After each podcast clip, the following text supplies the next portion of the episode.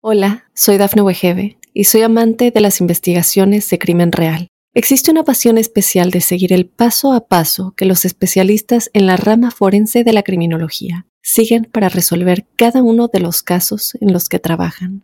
Si tú, como yo, eres una de las personas que encuentran fascinante escuchar este tipo de investigaciones, te invito a escuchar el podcast Trazos Criminales con la experta en perfilación criminal, Laura Quiñones Orquiza en tu plataforma de audio favorita.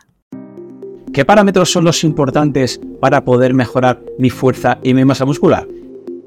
Después de ver la importancia del entrenamiento y de la masa muscular para tu salud, vamos a ver hoy los factores que más influyen. Empezamos. Primer factor y muy importante, tienes que alcanzar un superávit calórico y tienes que comer unos nutrientes mínimos. Mucha gente se obsesiona con el tema del entrenamiento, con el tema de la masa muscular, con el tema de los ejercicios y no eh, le echa un vistazo a su alimentación. ¿Qué sucede? Tienes que pensar que si tu cuerpo no tiene un superávit, es decir, si no hay más ingesta de calorías que gasto de calorías, no puede tu cuerpo destinar ese superávit, ese excedente, esas sobras energéticas para crear masa muscular. ¿Por qué? Porque de primeras hay cosas más importantes que la masa muscular, como que lata tu corazón, como que tu cerebro funcione bien, o como matar células cancerígenas que todos los días pueden aparecer en tu cuerpo. Por lo que le damos unas excusas a tu organismo bastante evidentes o no va a querer derrochar energía en crear masa muscular. Hay muchas fórmulas y muchos contextos, por lo cual no podemos dar aquí una fórmula universal y cuando la veas es mentira, ninguna fórmula es para todos. En general, a nivel de proteína, tienes que saber que hay personas que tienen que llegar a 1,3, 1,4 gramos de proteína por kilogramo de peso corporal y que para muchos tienen que subir ese gramaje hasta 1,7, 1,8, incluso 2. Los jóvenes, 20 años, 18 años, 22 años, seguramente necesiten el margen bajo. ¿Por qué? Porque tienen una capacidad anabólica mayor. Su organismo es mucho más anabólico y con que coman el mínimo posible dentro de ese margen de proteína ya van a alcanzar una mayor síntesis proteica. Por otro lado, las personas de tercera edad tienen que irse seguramente a un límite superior. ¿Por qué? Porque asimilan peor esas proteínas. Las personas que sean veganas, seguramente por ese aporte de valor biológico un poquito peor de los vegetales, también tendrían que subir un poquito su gramaje de proteínas. Y las mujeres les ocurre un poquito como a la tercera edad seguramente tienen que subir un poquito su margen proteico para poder ser un poquito más anabólicas. Respecto a los hidratos de carbono, tienes que pensar que últimamente parece que hay una cardofobia, hay mucha gente que los está demonizando como si fuera el origen de todas las enfermedades, y es cierto que un abuso de hidrato de carbono, sobre todo de mala calidad, es precursor de muchas enfermedades. Pero tienes que saber que, por ejemplo, post-entreno es un buen macronutriente porque te va a ayudar a que se genere mucha insulina. Esa insulina, después de entrenar, es completamente beneficiosa, es muy anabólica. Lo que va a hacer es que lo que hayas ingerido te lo va a llevar a la musculatura que hayas trabajado. La insulina la puedes agregar bien con los aminoácidos, por ejemplo la leucina, pero con los hidratos de carbono el pico todavía es mucho mayor. Así que si quieres ganar masa muscular, hacer un aporte de carbohidratos después de entrenar es mucho más que beneficioso. Y por otro, hay que llegar a un mínimo de grasa. Mucha gente con las dietas eh, low fat, con las dietas sin grasa, con la dieta desnatada, se le demonizaron hace años y pensaban que todo tenía que ser 0,0 light desnatado porque si no engordabas. Tienes que pensar que las principales hormonas esteroideas y las más anabólicas, como la testosterona en el hombre o como progesterona estradiol en mujeres, son esteroideas. ¿Y eso qué significa? Que dependen del colesterol parcialmente. ¿Y eso qué significa? Que necesitas grasa para que se segreguen. Con lo cual, Recuerda que tienes que llegar a un mínimo de cada macronutriente para tener unas condiciones óptimas para que se desarrolle tu masa muscular. Segundo, entrenamiento de fuerza. Es obvio, si queremos estar más fuertes y queremos coger más masa muscular, tenemos que entrenar acorde a nuestro objetivo. Piensa que a la hora de entrenar no vale con ir al gimnasio. Vale con ir al gimnasio y entrenar bien, porque no es lo mismo entrenar fuerza que entrenar hipertrofia, que entrenar fuerza-resistencia, que entrenar resistencia.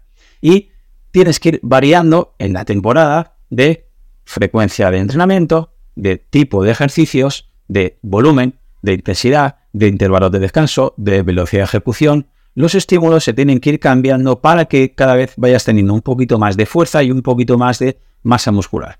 Recuerda que no vale con ir al gimnasio, tienes que entrenar bien. Tercero, entreno de resistencia. Por un lado, tienes que saber que tradicionalmente se ha achacado al entreno de resistencia que tenía mucha interferencia respecto a la fuerza.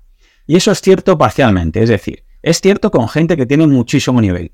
Si eres un culturista que está compitiendo, o eres un alterófilo que está compitiendo, o eres un crossfitero que va a competir en breve, pues seguramente no te venga muy bien meter muchas sesiones de cardio por las tardes.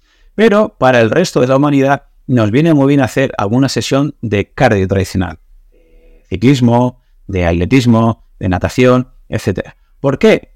Porque lejos de lo que se pensaba que estás haciendo un gasto calórico que le iba a venir bien a tu musculatura, lo que estás haciendo es crear más mitocondrias. Esas mitocondrias, recuerda, como ya vimos, que son unos orgánulos que te ayudan a crear más energía. Pero claro, ¿yo para qué quiero tener más mitocondrias que me crean más ATP, más energía? Pues piensa que requiere mucha energía precisamente crear masa muscular. Es decir, si yo entreno mucho el pectoral, el hombro, el bíceps y el tríceps, pero no tengo tantas mitocondrias para crear mucha energía, mi hipertrofia no va a ser tan grande. ¿Por qué? Porque me faltan mitocondrias, aunque hayas trabajado a nivel localizado. Por lo cual, si tú combinas entrenamiento de fuerza con entrenamiento de cardio, los resultados son mucho mejores al no ser que te dediques especialmente a un entrenamiento de alta intensidad y seas competidor. Obviamente, si te vas al otro extremo, si eres ciclista, si eres atleta, si eres triatleta y estás en un nivel muy alto, tampoco te viene muy bien trabajar la masa muscular. Pero recuerda que aquí estamos hablando en un contexto más general y que quieras lo mejor de ambos mundos. Aunque no obstante, tienes que recordar que cualquier deportista de élite, igual que antaño la masa muscular y la fuerza estaban muy infravaloradas, Hoy en día cualquier entrenador es lo primero que te va a recomendar para mejorar tu rendimiento incluso en maratón o en Ironman. Cuarto, técnica de ejercicios. Mucha gente deja de entrenar porque ya no mejora, porque ya no puede levantar más kilos, porque ya no puede hacer más repeticiones. ¿Y cuál es su problema muchas veces? Que tiene una mala técnica. Empieza a entrenar con una mala técnica, con una mala movilidad y o se lesiona o tiene que dejarlo por problemas. ¿Cuál sería la solución para seguir mejorando? La solución sería hacer una adaptación a esa movilidad, que te valore un buen fisioterapeuta, que te valore un buen entrenador y que antes que moverte mucho, te muevas bien. La ganancia de técnica es una de las gran infravaloradas en el entrenamiento de fuerza y en la competición. Piensa, por ejemplo, que si yo quiero hacer dominadas necesito buena movilidad de hombro y buena retracción escapular. Si quiero hacer buenas sentadillas necesito una buena movilidad de cadera. Igual que si quiero correr muy bien necesito una buena movilidad de tobillo. Con lo cual muchas veces nos enfrascamos en mejorar nuestros tiempos, nuestras marcas, nuestras repeticiones o nuestra fuerza, pero estamos dejando de lado la importancia de la técnica y de la movilidad articular que seguramente puede llegar a ser un limitante en tu ganancia. Quinto factor, el descanso. Ya que muchos nosotros estamos empecinados en entrenar, entrenar, entrenar, entrenar y no pensamos que tu cuerpo funciona con dosis estímulo-respuesta. Es decir, Primero machacamos y el músculo se va a adaptar cuando hay un descanso. Si estamos siempre machacando, si estamos siempre entrenando, no le estamos dejando tiempo a tu cuerpo a que se regenere. Si yo empiezo en mi día a día a quitarle horas al sueño, al descanso, porque entreno, porque estudio, porque trabajo, porque tengo pareja, porque quiero hacer mi ocio personal y empiezo a dormir menos y a descansar menos, tienes que pensar que tu cuerpo esa energía no la puede dedicar a supercompensar el entrenamiento que has hecho. Por ejemplo, si yo estoy entrenando lunes, martes, miércoles, duermo poco, duermo mal, estoy haciendo muchas cosas, el cuerpo no puede destinar esa energía extra que te he comentado antes para crear esa masa muscular. ¿Por qué? Porque la está destinando en volver a entrenar, en salir a pasear con tu pareja, en trabajar, en el estrés, en prepararte la dieta, etcétera, etcétera, etcétera. Con lo cual, tiene que estar en un binomio equilibrado completamente entrenamiento y descanso. De ahí viene la importancia de mucha gente, sobre todo a partir de los 35 o 40 años, que no soportan entrenar lo mismo que antes. Haciendo la misma carga de entrenamiento que antes, se estancan, empeoran o incluso se lesionan. ¿Por qué? Porque antes podían no descansar porque tenían 20 a 25 años, pero ya llega un momento que el descanso no es bueno, es imprescindible. Así que recuerda que tú entrenas por la mañana o por la tarde en el gimnasio, pero tú creces mientras duermes. Sexto, deberías valorar a partir de cierta edad sobre todo tu ambiente hormonal. Porque quizás no estás cogiendo masa muscular, por ejemplo, por un problema con la insulina. Es muy común, como he comentado antes, que por esa cardofobia hay mucha gente que no está tomando un mínimo de hidrato de carbono, sobre todo post-entreno, y está entrenando muchísimo. En una analítica podrías ver si tu insulina está muy alta o está muy baja. Si está muy baja significa que estás eh, generando poca insulina por tu páncreas, con lo cual estás creando poco anabolismo. Estás generando mucha vía metabólica AMPK. Está habiendo mucho catabolismo, que para algunas cosas puede estar bien, pero por ejemplo para crear masa muscular, desde luego que es un error. También por el contrario podemos ver en la analítica que la insulina está altísima, que está por arriba de 25. ¿Eso qué significa? Que ya la insulina no puede ser efectiva en tu musculatura. Eso, a la larga, lo que está haciendo es que la glucosa y los aminoácidos y los ácidos grasos que comas, como no pueden entrar en musculatura, se convierte en grasa. Y a partir de ahí se empieza a entrenar mucho y a comer más, se empieza a aromatizar tu testosterona.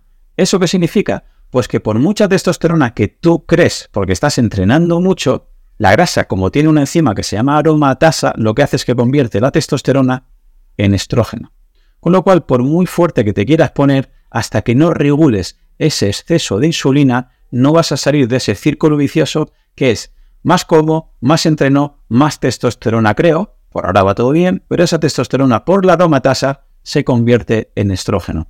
Y lo puedes ver en grasa acumulada, pues en la zona de los pezones, en la zona del ombligo o en la zona de las caderas. Otro tipo de hormona a valorar es la testosterona porque a veces en la analítica la testosterona total sale en buena proporción, pero resulta que hay, por ejemplo, la globulina fijadora de hormonas sexuales, que sale con las eh, siglas de eh, SHBG. ¿Y esa hormona qué hace? Por lo que hace es que está raptando parte de la testosterona y no la está haciendo biodisponible con lo cual con un protocolo específico podría mejorar todos esos síntomas que te impiden que cojas masa muscular. En mujeres sería muy recomendable valorar el ratio estrógeno-progesterona, porque a veces hay poco estrógeno, poca progesterona o un desequilibrio entre ellas.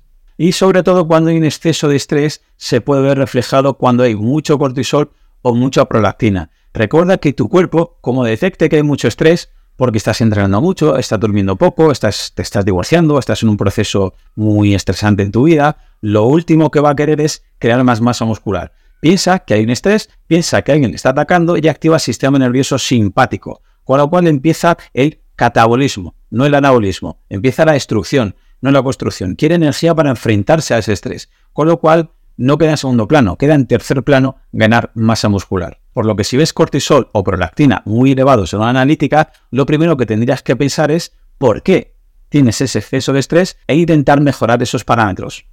Quizás entrenando menos, quizás durmiendo más, quizás metiendo más días de descanso, etc. Séptimo, facilítale las cosas a tu cuerpo. Claudio, es que yo quiero hacer una dieta paleo, yo quiero hacer una dieta cetogénica, yo quiero hacer ayuno intermitente, yo quiero ser vegano estricto. Con todas esas dietas, con todas, puedes coger masa muscular. Pero seguramente entenderás que no sea lo mejor, que no sea lo óptimo. ¿Por qué? Porque si llevo una dieta cetogénica, estoy limitando mucho los hidratos de carbono. Y recuerda que la insulina era básica para poder crear una masa muscular de calidad. Con lo cual, ¿puedes hacer una dieta cetogénica y coger masa muscular? Sí. ¿Es lo ideal? No. ¿Qué le sucede a la gente en el otro extremo? ¿Que se hace vegana? Pues que probablemente si no llega a un mínimo de proteína porque no lo están eh, corroborando, no lo están comprobando, porque no le gusta el tofu, no le gusta la soja texturizada, o no mete un aislado de guisante, de cáñamo, de soja, de arroz, lo monitorizan luego y están viendo que están tomando 1,2, 1, 0,8 gramos de proteína por kilogramo de peso corporal. ¿Y eso en vez se traduce? Pues que no están llegando a un mínimo de aminoácidos esenciales para que pueda generar una síntesis proteica elevada. Y respecto al ayuno exactamente igual. Tú con un ayuno intermitente puedes coger masa muscular efectivamente de la misma manera. ¿Cuál es el problema? Pues que mucha gente el ayuno lo utiliza precisamente para lo contrario. Es decir, con el ayuno tiene la gran ventaja que si comes en una ventana más corta a nivel horaria, tú eres capaz de comer menos calorías en ese día porque te sacias más porque estás comiendo todas las calorías en 6, en 8 o en 10 horas. Pero ¿qué sucedía si yo quería coger masa muscular? Pues que tenía que meter un mínimo de calorías, un mínimo de proteínas, un mínimo de grasas y un mínimo de carbohidratos. Por lo que el ayuno intermitente no es la mejor herramienta para poder crear masa muscular. ¿Puedo coger masa muscular con ayuno intermitente? Sí. ¿Es la mejor herramienta? No. Y octavo, entonces, ¿más musculatura mejor? ¿Me recomiendas que me ponga muy grande?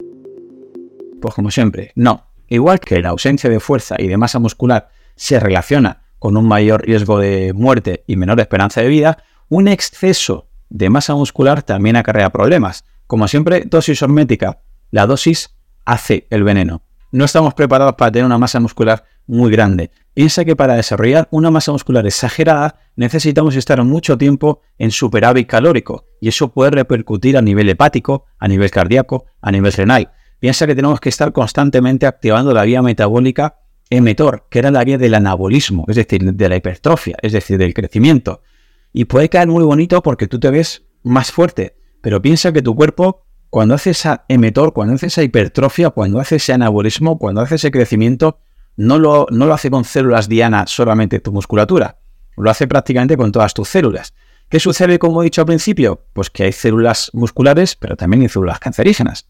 Por lo que si regularmente y constantemente estamos creando una hipertrofia un día, otro día, otro día, otro día, otro día, no solamente puede crecer tu músculo, sino que es muy probable que también crezca tu grasa y por desgracia hay peligro de que también crezcan tumores.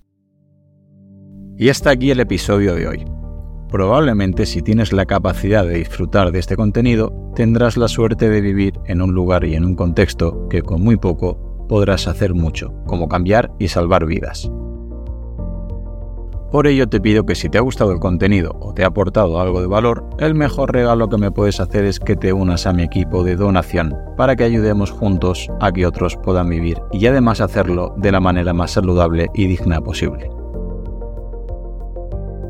Gracias a Pablo Melchor y Ayuda Efectiva, tenemos un equipo de donación destinado a un fondo de salud, donde el dinero que inviertas te aseguran que es la manera más eficaz demostrada para salvar vidas en los países más necesitados, con programas como prevenir la malaria, incentivar la vacunación en los más pequeños y combatir el déficit de vitamina A, como ya vimos en el episodio 120. Si quieres colaborar, te espero en mi equipo en ayudaefectiva.org barra profe Claudio Nieto.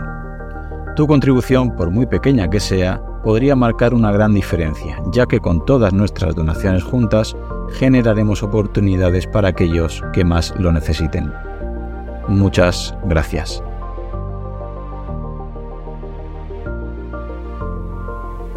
Hola, soy Dafne Wegebe y soy amante de las investigaciones de crimen real. Existe una pasión especial de seguir el paso a paso que los especialistas en la rama forense de la criminología siguen para resolver cada uno de los casos en los que trabajan.